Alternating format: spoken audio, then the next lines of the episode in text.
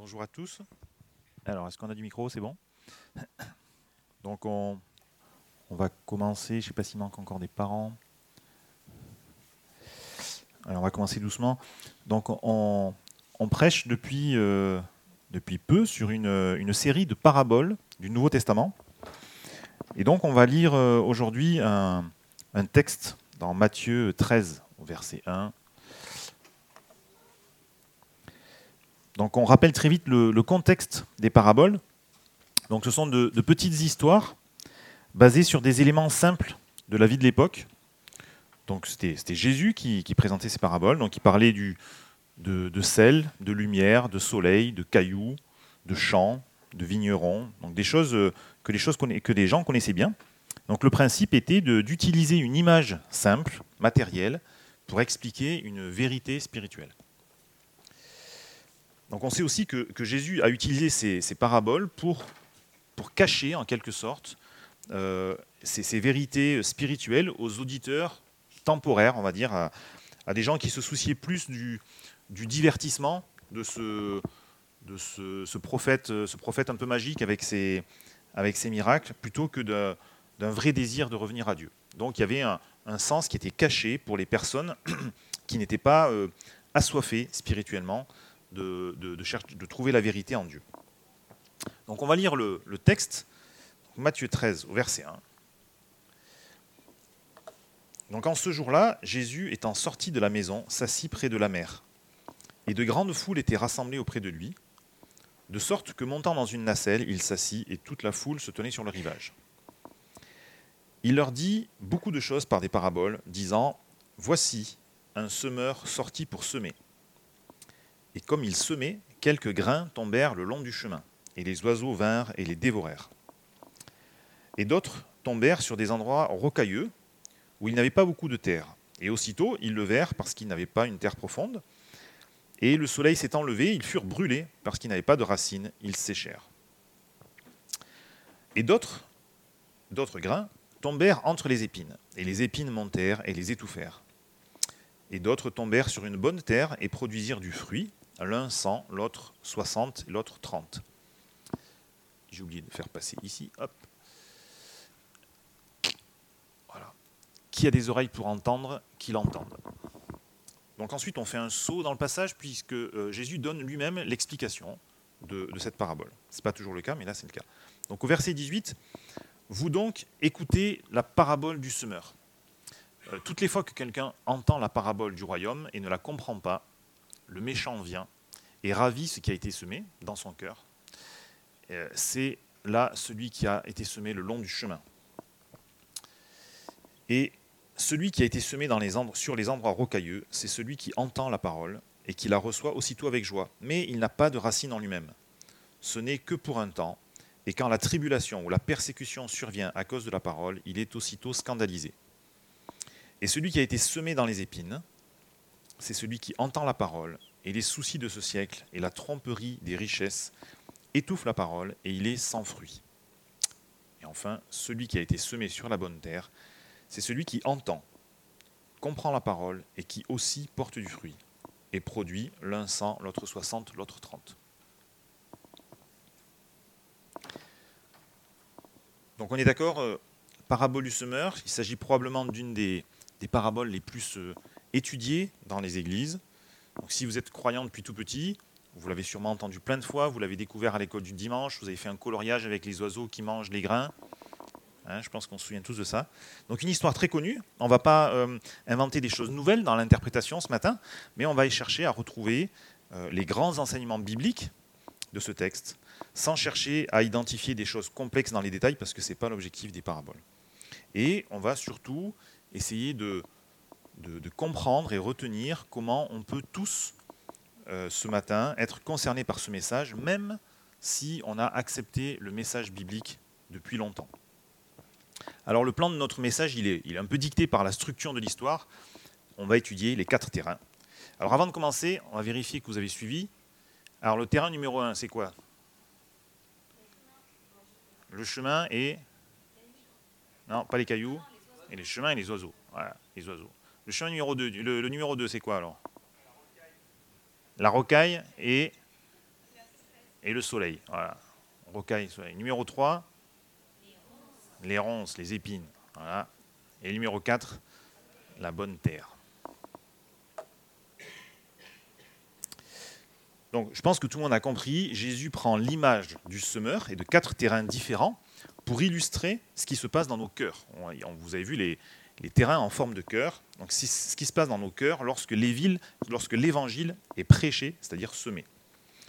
Donc à l'époque où ce texte euh, est donné par Jésus lui-même, il n'y a, qu'une interprétation à comprendre, c'était quelle est la réaction de celui qui reçoit le message.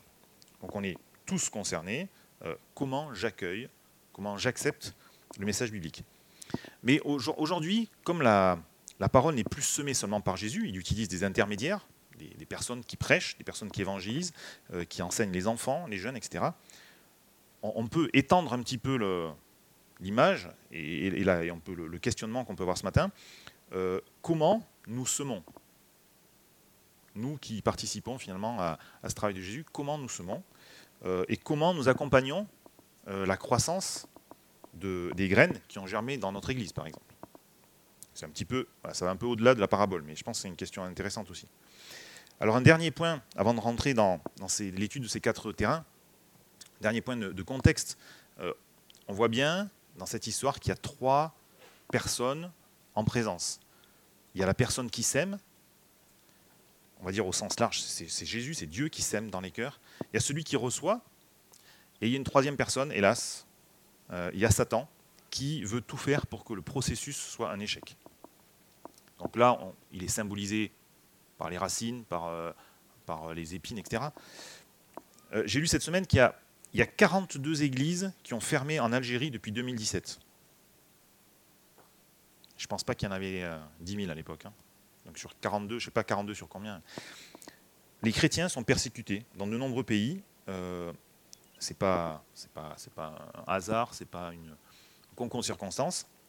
L'ennemi essaye d'empêcher les ouvriers de Dieu d'aller semer. Et quand l'évangile du royaume de Dieu est annoncé et qu'il est semé, eh Satan utilise tous les moyens possibles pour qu'il n'y ait pas de croissance de ces épis et donc pas de fruits produits. Et c'est ce qu'on va voir dans, les trois premiers terrains. Donc premier terrain, le long du chemin et les, oiseaux. Donc euh, ce, terrain nous parle d'une semence qui est, enlevée par Satan parce que le message n'est pas compris. Voilà, on Toutes les fois que quelqu'un entend la parole et ne la comprend pas, le méchant vient et enlève et ravit ce qui est semé dans son cœur. Donc le, message n'est pas compris. Il y a un message qui est bien transmis, mais il n'est pas reçu. Donc c'est comme une, graine, une graine qui était prête à germer, et puis un oiseau la mange. Ça donnera jamais un épi de blé. Donc ce terrain fait allusion à des, personnes dont le cœur est devenu euh, dur, insensible, un peu comme un chemin sur lequel on a beaucoup marché, beaucoup roulé pendant des années. Peut-être des personnes qui ont, entendu plusieurs fois la parole, qui ont, rejeté le message, euh, jusqu'à ce que leur cœur soit vraiment endurci. Euh, cette illustration aussi peut faire penser à des, personnes qui ont, une, conscience bloquée à cause du péché dans leur vie ou alors peut-être des personnes qui, euh, qui, pensent qu'elles ont besoin de rien, qui se montrent indifférents à la prédication parce que le message de l'Évangile leur paraît inutile. Alors voilà, pour nous, aujourd'hui, ce matin, il y a toujours cette responsabilité de comprendre le message biblique. Alors pour le comprendre, il faut déjà l'écouter, il faut même l'écouter attentivement. Euh, si ma femme m'envoie faire une course et que je reviens avec seulement la moitié des ingrédients, je vais avoir tendance à dire Ah zut, j'ai oublié. Euh, mais souvent, c'est peut-être que j'ai pas bien écouté au moment où, on me parlait au début. Donc là, on a vu, on va dire, la première interprétation officielle de, ce, de cette parabole. Euh, donc, le cœur, le, terrain numéro un, c'est un cœur dur, insensible, l'évangile qui est rejeté, peut-être à cause du péché. Alors maintenant, je trouve intéressant, donc on se pose la question pour aller un petit peu plus loin, euh, en tant qu'Église, si le message biblique n'est pas compris, euh, est-ce que, est que peut-être c'est pas qu'il est incompréhensible?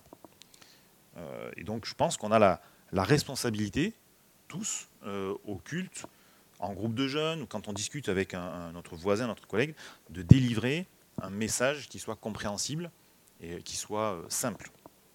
Si je crois semer la parole à, mon voisin, à mon collègue de travail, euh, mais que je veux absolument lui donner tous les détails sur les sacrifices de l'Ancien Testament avant de lui parler du salut, il y, y, a des chances que le message ne soit pas compris. Si je, si je veux parler d'un texte biblique à des ados en colo et que j'utilise une version de la Bible où il y a euh, plein de mots qui ont disparu depuis 50 ans du vocabulaire, c'est pareil. Je risque, le message risque de ne pas être compris. Et donc voilà, nous, nous qui semons, qui cherchons à semer, on a aussi une responsabilité pour que le message soit reçu. Euh, sachant que le, message biblique, euh, la parabole n'en parle pas. C'est quoi ce message? C'est quoi cette graine qui est, qui est semée? On peut le redire, il est très simple. Le message biblique, Dieu le Père avait créé des humains pour être en relation avec eux. Ils lui ont désobéi au Jardin d'Éden, ils ont préféré écouter Satan, du coup les hommes sont loin de Dieu.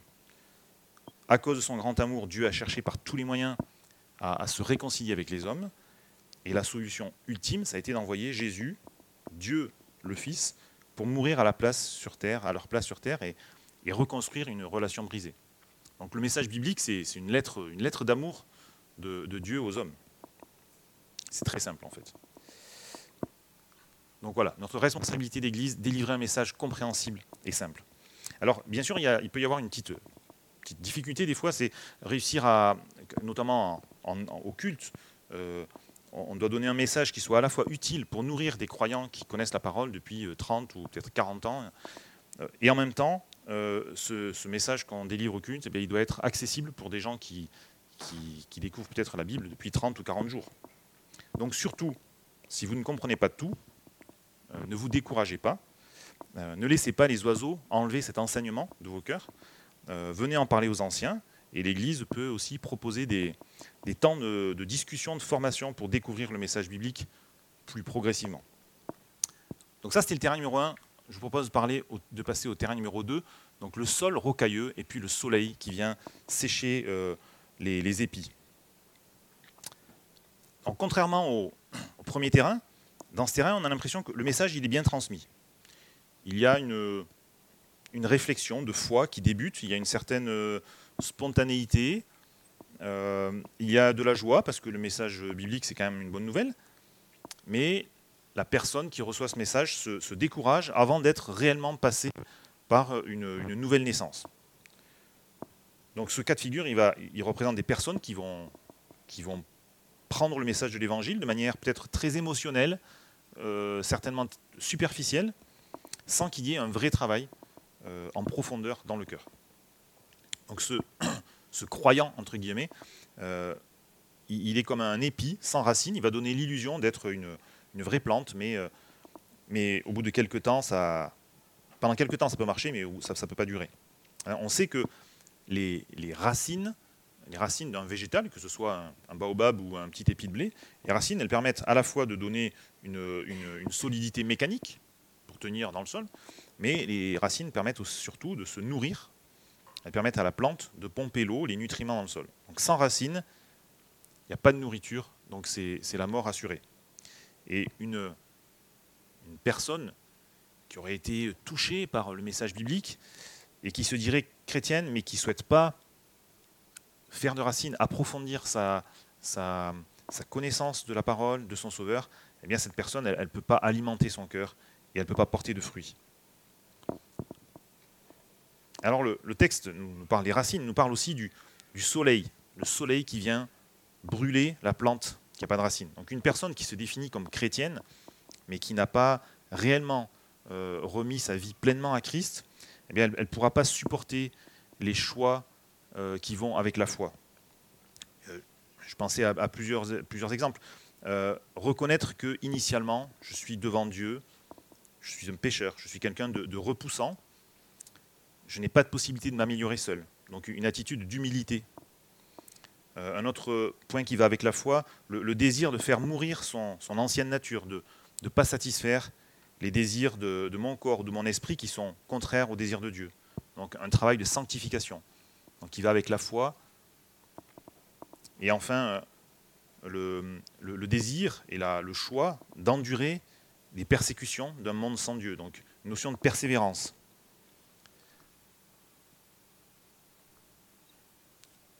Donc, un, un chrétien qui n'a pas de racines, un chrétien qui ne fait pas le, choix de l'humilité, la sanctification, la persévérance, ben, c'est pas tout simplement pas un chrétien.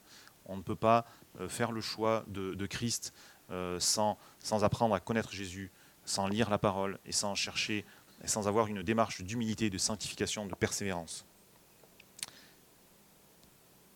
Donc là, on a, on a, on a rappelé le sens du, de ce deuxième terrain et on a vu la, la responsabilité individuelle de, chacun devant le, message biblique. Et euh, donc, euh, on, est encouragé à, ne pas à recevoir pleinement le message, à ne pas écouter et croire superficiellement. On est, enseigné, on est encouragé à lire la Bible, à fréquenter une église pour être nourri aussi. Et maintenant, comme pour le premier terrain, je propose de, d'élargir un tout petit peu la question et dire, mais du coup, collectivement, en église, comment est-ce qu'on peut éviter qu'il se trouve dans nos églises euh, ou dans nos familles des épis sans racines qui brûlent au soleil? Alors je vois deux points essentiels. Hein. Donc, en église, on a la, on responsabilité d'apporter euh, en abondance une nourriture, une nourriture et une eau spirituelle à l'église. Donc un enseignement, euh, enseignement vrai, sans tabou, qui ne, qui ne cache pas la vérité aussi des, des difficultés associées à la vie chrétienne. On doit prêcher que la Bible, mais toute la Bible. Euh, un contre-exemple, vous avez sûrement entendu parler de l'évangile de la prospérité, qui consiste à enseigner les croyants que si leur foi est en, bonne santé, si jamais ils sont agréés de Dieu, eh bien Dieu va forcément faire réussir leurs euh, projets financiers, professionnels, familiaux, amoureux, etc. La Bible dit absolument pas ça. La parole dit que nous devons crucifier nos désirs terrestres, que nous devons chaque jour porter notre croix pour suivre Jésus. Ça ne veut pas dire que la vie chrétienne doit être triste, on est, encouragé à, être joyeux, mais la joie chrétienne, elle vient de, notre relation avec Christ, de notre relation entre croyants, et pas de notre réussite terrestre. Et notre deuxième point de, responsabilité en tant qu'Église, ben, c'est évidemment le, travail pastoral qui consiste à aller alerter des personnes qui seraient là, euh, mais qui, qui auraient euh, une vie chrétienne de façade, sans, sans racines et sans, sans vrai choix avec Christ. Donc on, on peut encourager les frères et sœurs à faire des, progrès avec Dieu, à participer à un groupe de croissance, une église de maison, à des formations peut-être, de manière à, fabriquer les racines qui permettront de, puiser la, nourriture spirituelle donnée par le Saint-Esprit dans l'église. Donc voilà, notre responsabilité d'église, donner la nourriture et un travail pastoral. Alerter, encourager les progrès.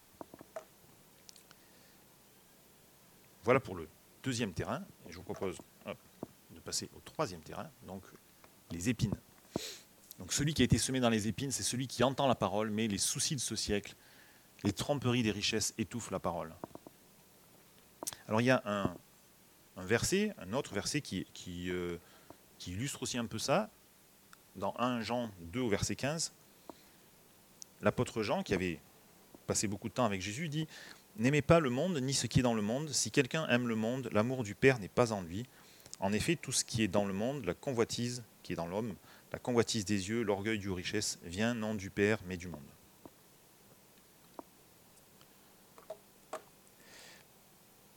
Alors dans ce, troisième terrain, il y a une progression. Hein. Euh, dans le premier terrain, la graine, elle germe pas du tout. Dans le deuxième terrain, la graine, la graine, elle germe, elle sèche. Dans le troisième terrain, la graine, elle germe, elle arrive à peu près à faire un pied, mais elle est étouffée par des épines. Alors là, la parole de Dieu, elle semble avoir été reçue. Elle produit un, certain effet. Euh, le grain a grandi, mais les choses de ce monde se lèvent à côté de la parole et prennent le dessus et finissent par l'étouffer. Donc il y, a, deux catégories d'épines qui sont citées ici. On a vu dans le premier terrain que euh, Satan fait tout pour endurcir les cœurs. Quand il ne peut pas les endurcir, euh, il va tout faire pour perturber ceux qui veulent s'approcher de Jésus. Alors ça peut être par de l'inquiétude. Donc là, il est dit euh, les soucis de ce siècle.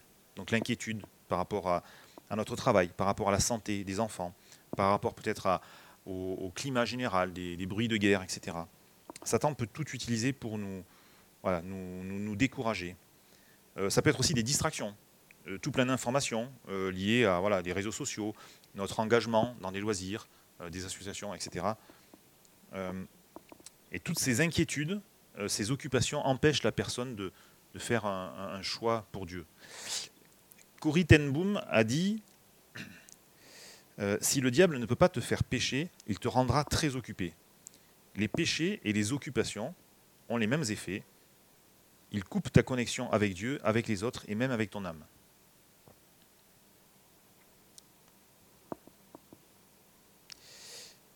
Donc ça, c'était la première catégorie de racines, les soucis, les occupations. Et la deuxième catégorie de racines, alors est-ce que j'ai un... d'épines, pas de racines. Donc les, les épines qui étouffent l'épi de blé qui a, monté. Donc les inquiétudes, les distractions. Et donc deuxième catégorie d'épines, euh, ce sont les richesses. Euh, la Bible nous met en garde contre la soif des richesses. Hein, Jésus, euh, Jésus a dit lui-même, gardez-vous avec soin de toute soif de posséder. Excusez-moi. Gardez-vous avec soin de toute soif de posséder, car la vie d'un homme ne dépend pas de ses biens, même s'il est dans l'abondance. Donc Luc 12. Alors c'est intéressant, dans la Bible, il y a tout plein de, versets qui nous parlent des richesses. Et ce qui est condamné, euh, ce n'est pas le fait d'être riche, mais c'est deux comportements qui sont liés aux richesses. À chaque fois, c'est assez clair. Donc il y a la, soif de posséder qui est là. Donc en gros, chercher à être plus riche que ce que Jésus a prévu pour moi là maintenant. Donc la soif de posséder était condamnée, mais euh, on va dire, euh, même chez quelqu'un de pauvre, quelqu'un qui chercherait en permanence à vouloir devenir plus riche, euh, au-delà du projet de Dieu, on va dire, serait condamné aussi bien que quelqu'un qui est très riche et, qui veut aussi être encore plus riche. Donc il y a pas tellement c'est pas tellement le fait d'être riche, mais de souhaiter l'être encore plus, la soif de posséder. Et puis le deuxième, le, deuxième travers qui est, condamné par la parole, c'est le fait de se confier dans les richesses. donc en gros, si on est riche en tant que croyant, faisons confiance à Dieu si, pardon, si on n'est pas riche, faisons confiance à Dieu sans richesse. Et si on, est riche, ben, ne nous confions pas dans les richesses, mais euh, c'est une sécurité mondaine qui peut, disparaître. Mais soyons, généreux pour Dieu et plaçons notre confiance en lui. Dans ce, terrain, il y, a, une notion de, mélange. Euh, la personne aimerait vivre avec foi comme peut-être des amis croyants qui, qui nous ont... Euh, qui nous ont expliqué le message de la Bible, mais on essaye en même temps de garder euh, des anciennes habitudes de vie, on essaye de suivre les mêmes objectifs que les gens du monde. Et voilà, ce mélange, ça ne marche pas. On voit que ce sont, les, ce sont les racines, ce sont les épines qui ont le dessus euh, et pas l'inverse. Alors maintenant, notre, notre responsabilité en, tant qu'Église, pour éviter que, des personnes vivent dans les, et soient étouffées par des épines, il y a à nouveau le, travail pastoral on a la responsabilité peut-être d'avertir des personnes qui seraient dans, des situations où, les, préoccupations de la vie euh, rendent la foi sans fruit. Je me disais aussi qu'on a aussi un,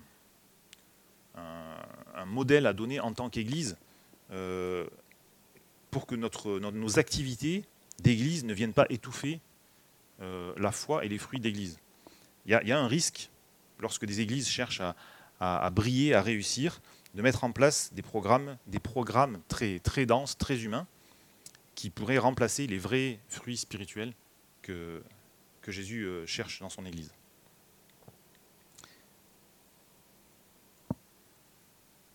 pour terminer sur ce terrain, on, considère en général que un terrain sans fruits, ça ne peut pas représenter euh, la vie d'un croyant né de nouveau. Donc on considère en général que ce, les images de cette parabole euh, concernent des personnes non, sauvées. Pour autant, enfin moi je, pour moi le premier, je reconnais qu'il y a des périodes de ma vie où des, préoccupations terrestres m'empêchent, empêchent Jésus de produire du fruit dans ma vie. Donc même si j'ai accepté le message biblique, je dois laisser Jésus euh, arracher les épines de ma vie au quotidien.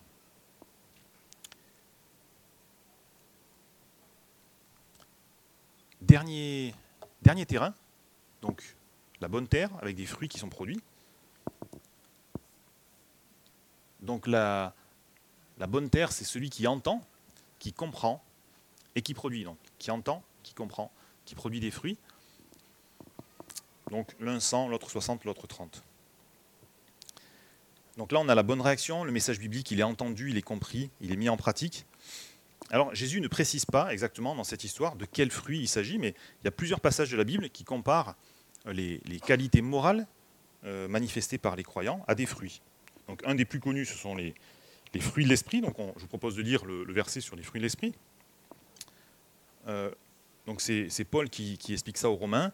Les fruits de l'esprit, c'est l'amour, la joie, la paix, la patience, la bonté, la bienveillance, la foi, la douceur, la maîtrise de soi. Donc, il y a d'autres passages de la Bible qui parlent des, qui comparent les, manifestations de, caractère des croyants à des fruits. Celui-ci, c'est l'un des plus connus. On peut faire plusieurs remarques sur ce, quatrième terrain.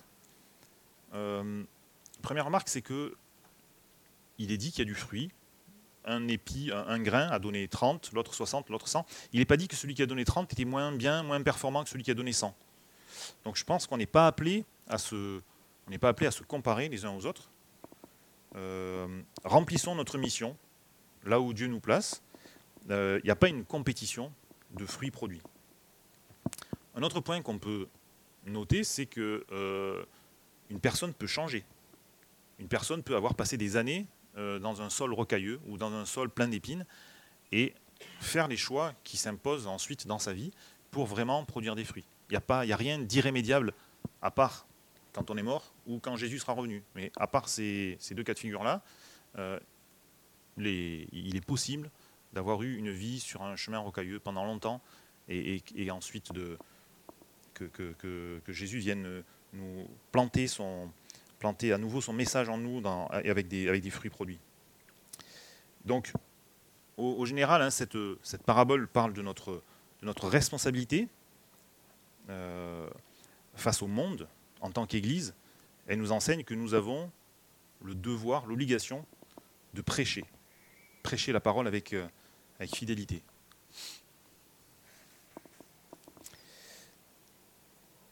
Je ne me souviens plus si j'ai mis. Tac. Donc, euh, il y a un verset dans Acte 8, il est dit que ceux qui avaient été dispersés allaient de lieu en lieu annonçant la bonne nouvelle de la parole. Donc nous avons la responsabilité de prêcher, mais euh, la réponse des gens à la prédication, c'est plus notre responsabilité. Elle dépend entièrement de chacun. Donc euh, nous n'avons pas la, capacité, nous ne pouvons pas convertir les gens malgré eux.